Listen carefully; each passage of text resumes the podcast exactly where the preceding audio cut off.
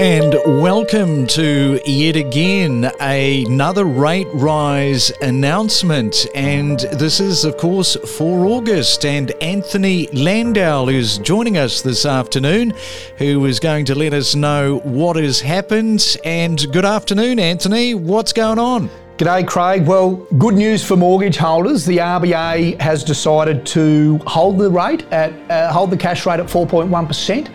And to be frank, I think it pretty much is on the back of those encouraging CPI numbers. Uh, last Wednesday, where the end of the June quarter saw a slowing in growth to 0.8%, and we saw CPI index come down from 7% in the March quarter down to 6% at the end of the June quarter. I think that ultimately swayed the RBA to hold rates for another month just to see if that inflation trend continues.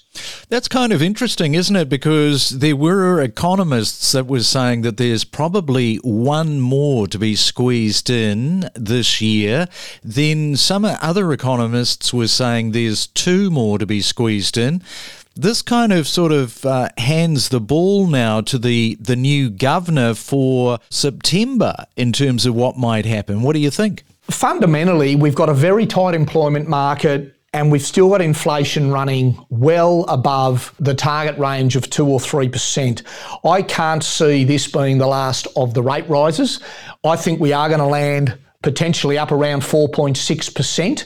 I think the RBA is just I guess, wanting to see uh, how much of this inflationary data is going to keep flowing through for another month or so before they, they push another rate rise through. But I certainly don't think that's the end of the rate rises.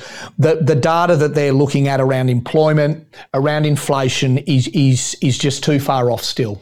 The good news with this not changing is obviously all of these fixed raters that are coming off at the moment. So this is playing into their lane, which is great because they're already facing massive increases, aren't they? They are facing massive increases. And I think it just gives everyone a little bit of time to pause, get comfortable with their budgets and adjustments. I mean, since May 22, uh, the, the, the cash rate's gone up from 0.1 to 4.18%. For example, someone on a $500,000 loan has repayments increasing of $1,134. So if you're coming off a fixed rate of 2%, going to 6%, your monthly repayments are going up by $1,134 the day that fixed rate finishes. So it's a, it's a big rise, and I don't think we're quite out of the woods, as I said a couple of minutes ago. You know, the CPI numbers, if you have a look at the lag effect, so this is really quite a telling month, I think, for August. By the time we get to the end of August, it might be that they still sort of just leave it alone, no change potentially for September. Yeah, it'll be interesting. I mean, the, the, the, the, rate of growth has slowed down. Consumption is definitely slowing, but we are still seeing an increase in energy prices. We're still seeing increases in some consumables as distinct from discretionary expense, expenses. The, the, the June quarter is traditionally a quieter month in terms of the CPI index. So, yeah, I, I don't think we can sort of say we're home and hosed yet. I think some of these inflationary pressures are still to bear. 1st of July, we saw price increases across a number of sectors kick in.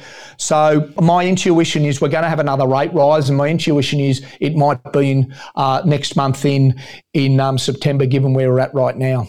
All right. Well, I'll let you get back on to the rest of your day. Thanks for jumping on the call. No worries at all. Great to be here. Thanks, Craig.